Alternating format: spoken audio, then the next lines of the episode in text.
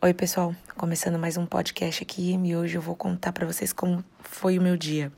Um, eu fui fazer minha viagem do City Service hoje. É a primeira vez que eu tô fazendo no meu segundo ano da escola. Eu fiz esse mesmo projeto ano passado. City Service é um projeto que a escola desenvolve para os alunos colocarem em prática aquilo que eles estão aprendendo na escola.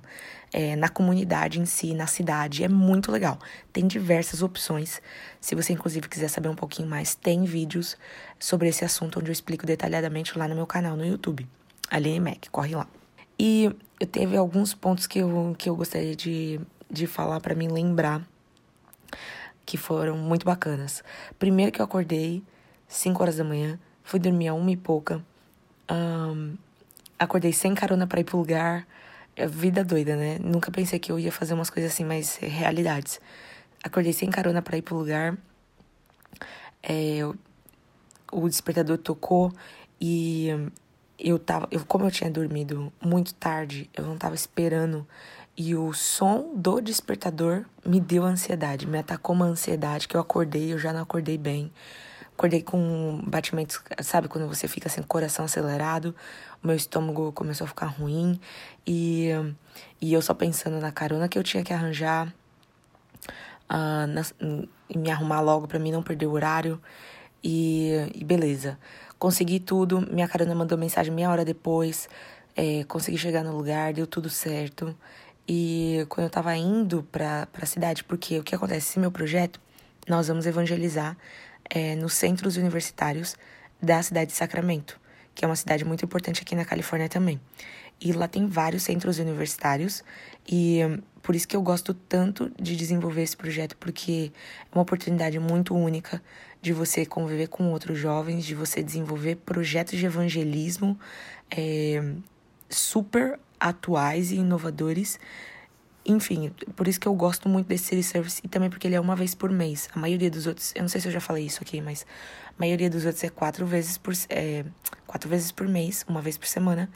E o meu, ele é só uma vez por mês, porque a gente passa o dia todo. Então foi um dia muito cansativo. Ok. Um, quando eu tava indo pra cidade, é umas três horas da onde eu moro, três horas de Reading. Quando eu estava indo para a cidade, eu recebi uma mensagem da minha amiga, é, Letícia, é, só me dando um bom dia, perguntando se eu estava bem. Um, e aí eu falei para ela, ah, eu tô ótima, que fofa você e tal. Ela pegou e falou assim: Ah, eu perguntei, né? Por que que você. Porque ela, tipo, ela não tem costume de me mandar mensagem assim. E eu mandei para ela, mas por quê? O que que aconteceu? Aí ela falou assim: Não, porque eu acordei hoje às 5 horas da manhã pensando em você e aí eu tava intercedendo por você. Eu falei, cara, meu Deus do céu. Como, como que pode, né? Tipo, ela foi, ela foi acordada às 5 horas da manhã para interceder pela minha vida. E eu vejo o cuidado de Deus nas mínimas coisas nesse sentido. Muito obrigada, pai. Um, porque eu não tava legal e aquilo realmente poderia afetar o meu dia todo, sabe? E saber que alguém tava intercedendo por mim na mesma hora que eu tava tendo, tipo, uma, uma crise de, de ansiedade.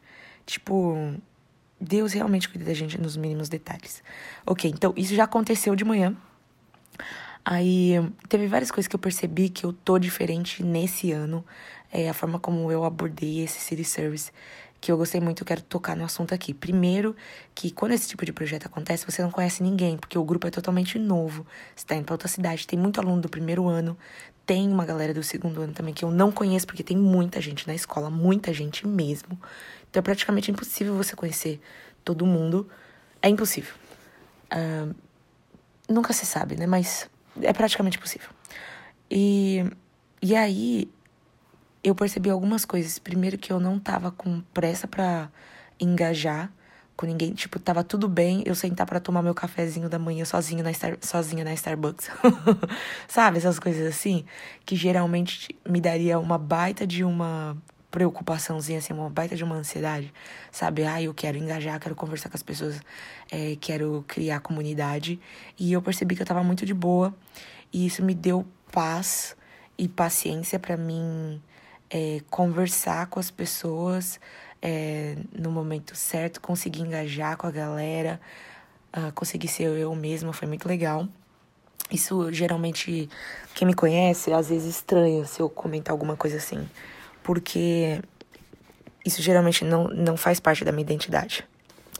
Mas o que acontece é que quando você tá em outro país com outra língua, é muito difícil você conseguir ser você mesmo. Então, você tem todo esse processo de adaptação. E por mais que eu já esteja aqui já mais de um ano, é, tirando o tempo de férias, foram nove meses e agora mais três, quatro meses. Três meses. É, você tem todo esse processo. Enfim.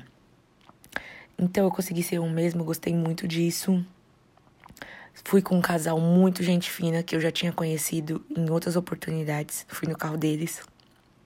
Isso me deu também a oportunidade de conhecer eles muito mais, de engajar com eles. Eu, eu acho que realmente tem uma conexão é, especial com eles. Tem alguma coisa, acho que Deus tá querendo fazer nessa temporada com a gente.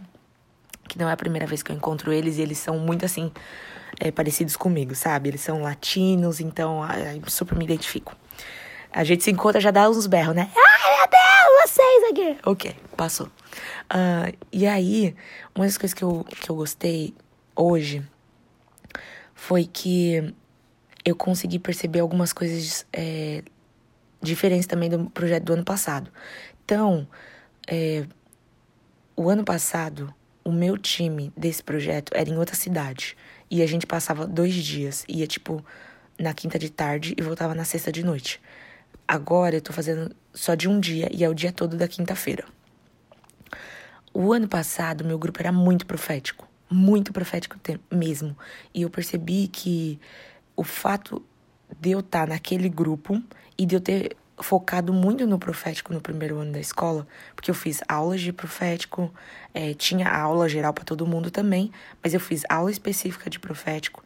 Minha pastora é, é uma, uma das pastoras da casa do profético também, um, no primeiro ano. Eu fiz o meu city service e o que os líderes carregavam, isso que eu descobri hoje, o que os líderes carregavam naquele city service era muito do profético, era muito ligado ao dom profético. Então, todas as vezes que a gente saía, enquanto tava todo mundo, tipo assim, a gente chegava numa igreja e já tava preparando todo mundo para dormir. E aí, é, o, o pastor da igreja trazia um monte de doce. Eu lembro, gente, que tinha refrigerante, sorvete, tinha muita coisa, muita coisa de doce, de tranqueira, de salgadinho. Ele pegou a caixa dele e botou no meio da sala. Imaginam, 20 nego, a gente se acabou. E enquanto eu tava lá pensando qual o, o chocolate que eu ia pegar, realidades. Ai, qual que é o doce que eu vou guardar para comer depois? Uh, a galera tava liberando palavra profética. Tipo, o pessoal já tava on fire já. Já tava falando assim, tipo, olhava pro pastor e já, tá, já tava começando a liberar palavra profética nele. Ver o ouro da vida dele, como o pai enxerga ele e tal.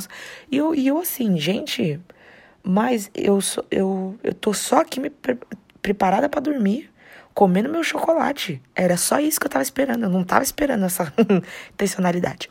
Então eu percebi que o meu grupo ano passado eles eram muito intencionais, até no evangelismo que eles faziam. O evangelismo deles era focado no evangelismo uh, com palavras proféticas. Então, muitas vezes a gente não esperava ter uma palavra de conhecimento para abordar a pessoa. Ia lá e já é, liberava uma palavra profética, você liberava qual, como que Deus vê aquela pessoa, como que o Espírito Santo estava te falando que ele vê aquela pessoa.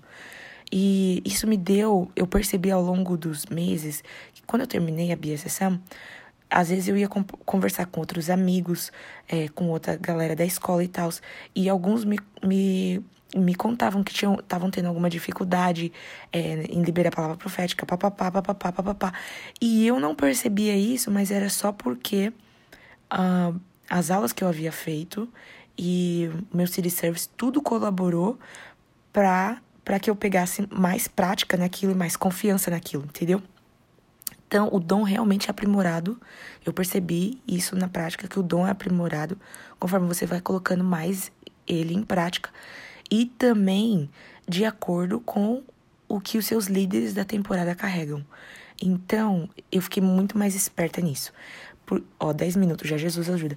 É, hoje eu percebi que o time não fluiu tanto uh, nas palavras. Não é, não é que não fluiu, fluiu, foi incrível, mas eu percebi que o outro ano era muito mais forte essa área, porque é algo que a liderança carregava.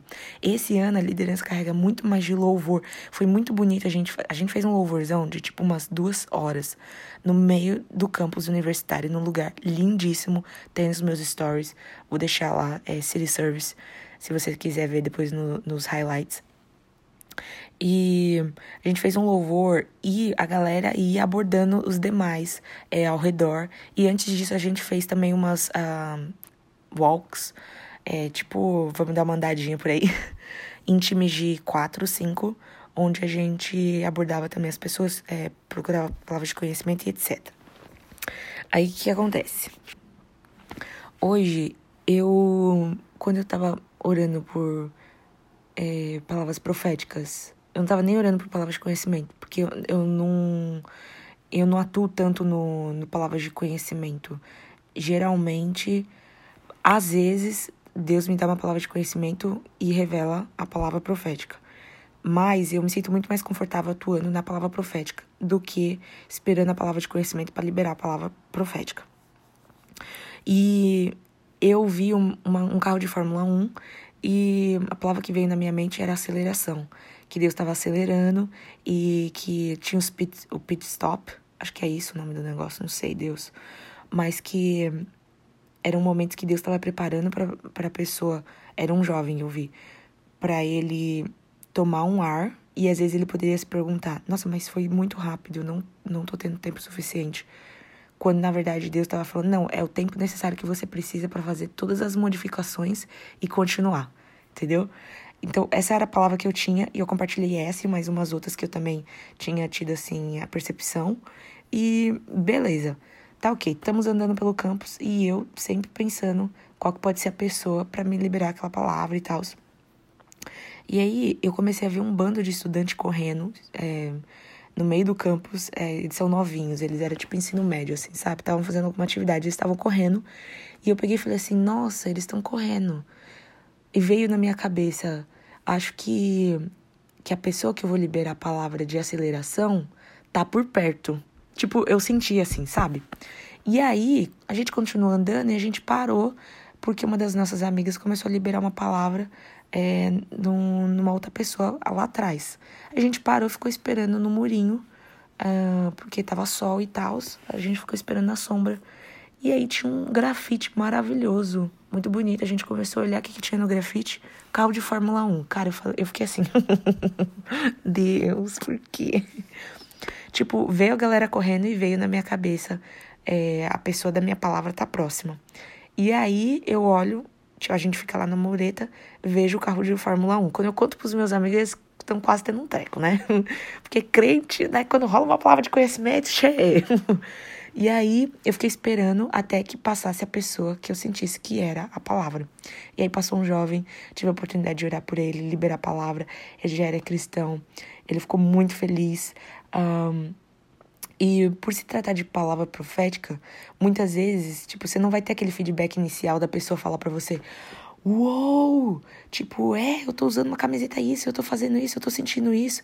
Então, é muito sobre o olhar do pai pra pessoa, como a pessoa, como a pessoa é vista por Deus e o que Deus tá preparando para as próximas temporadas. Foi incrível, gente. Eu, eu fiquei muito empolgada com isso e me deu muita paz, porque eu não tava com nenhuma, eu não tava com nenhuma pressa para fazer as coisas acontecerem, sabe?